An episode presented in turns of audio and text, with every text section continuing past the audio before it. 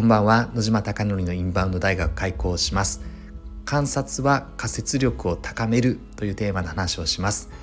池袋にある焼肉屋の焼肉マフィアは YouTube 講演家の鴨頭義人さんが経営をしております。そこで月商にせんまんえんに売り上げを回復するために海外のお客様を呼び込もうということで、インバウンドの戦略チームが昨年のしちがつまつから立ち上がっております。そこで エスエヌエス の取り組みだったりとか、インフルエンサーマーケティングだったりとか、できることをありとあらゆることをやろうとしておりまして、そこでうまくいったこと、当然うまくいかなかったことが発生するので、このスタンド エフエム を通して共有できればなと思って配信をしております。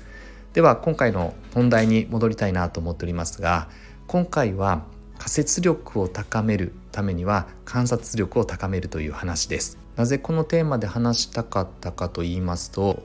沖縄に行っておりまして、で沖縄に行ったらですね、まあ、大体どんな方々が海外から来てるのかなということで、今は私あのバンバンビンビンですね、インバウンドのアンテナが立っておりまして、基本的には日本人以外の顧客、海外のお客様がどれぐらいいるのかということで、街中歩いていても店舗に入っていても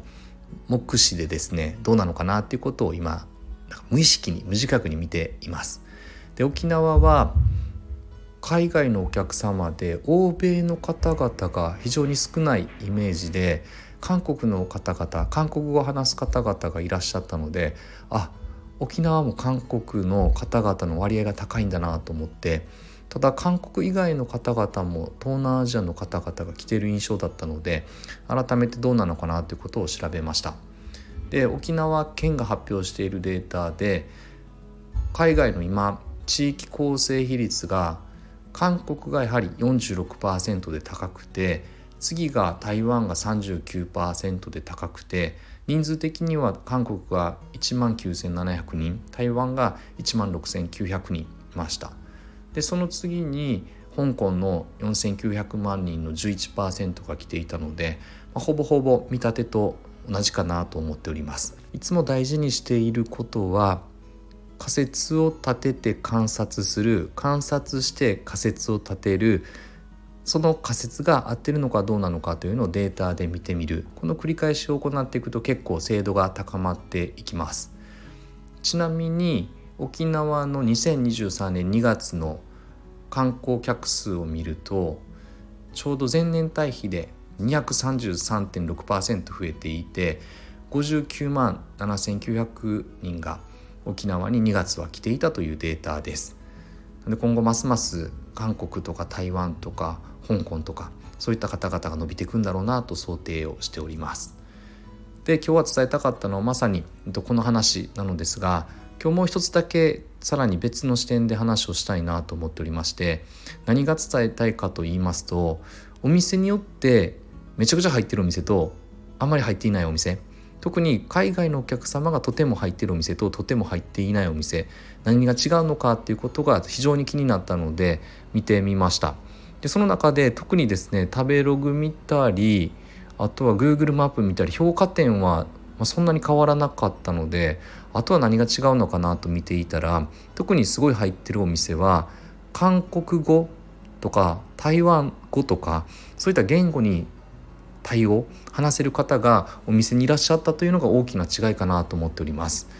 で実はですね、焼肉マフィアでも英語が話せるんだこの店っていうのが Google マップに投稿されてて、結構言語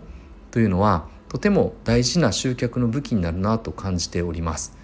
なので相手の発してるメッセージを聞いたりとか、言葉で返せる、話せるってことは我々が思っている以上に特に大事だなと思っております。ただこれ日本に住んでいるとこの感覚ってなかなか持てないですが、やはり私は海外に行くと確かにですね、日本語話せるところがあればそこに行きたいなとか、少しでも通じればなと思っているので、まさにその感覚と同じだなと思っております。なので言語ということが集客の一つに武器になるので、焼肉マフィアはボニカさんという方がステージパフォーマーがいらっしゃって、めちゃくちゃ綺麗な英語を話せて、やはりその方が海外のお客様を担当させてて、めちゃくちゃ楽しませて、なんかいっしゅうかんいるからもう一度来るねっていうことで、本当にまた来店してくれるっていうぐらい、非常にですねコミュニケーションを英語でとっております。なので沖縄の話に戻りたいなと思っておりますが、沖縄の飲食店を見ても明らかに何の差なのかっていうと、クオリティの差ではなくて言語が話せるかどうかというのが非常に大きな要素になっているなと感じております。これもあくまで観察をしながら何が違うのかと見立てて、焼肉マフィアと比較して、なんで観察というのはたくさんの時間かければいいのではなくて、たくさんのサンプル数を持つことが大事だなと思ってます。どれだけたくさんのサンプルを持ちながら、あとは実際にデータを見ながら、そして比較してということを繰り返していくと、仮説力が上がっていくなと思うので、焼肉マフィアでは今マッスルさんというステージパフォーマーが新たに入ってきて、どんな立ち位置かというと、外資系の企業で働いていて、カモさんのファン で, で英語が非常に武器として持っている方なので、今ステージパフォーマーに月にかい英語を伝えていこうということで、焼肉マフィアでは今英語を話せるスタッフが全員をなるように目指しているという話です。なんで焼肉マフィアのやってる一手は合ってるなと思っていて、今はボニカさんだけに頼っていて、あとはボディーランゲージとかなんとなく単語で会話をしてますが、これがもっと言語としてしっかりですね、コンセンテンス文章として話せるようになれば力強くなってくるんじゃないかなと沖縄を通して感じました。あなたのお店はどんなポイントでお客様に選ばれているでしょうか。周りのお店と比較して何が違うでしょうか。ぜひ一緒になって観察していきませんか。私は観察をたくさんすることが好きで、たくさんしながらワクワクして、で仮説力がどんどんどんどん高まるなっていうのを自分の実感値として今持っております。最後まで本日もご清聴いただきまして本当にありがとうございます。あなたのお店がたくさんのお客様であふれることを願って、焼肉マフィアが海外のお客様であふれて、そしてさらにさらに笑顔あふれて売り上げ上がることを願って、これで本日の放送を終了したいなと思っております。おやすみなさい。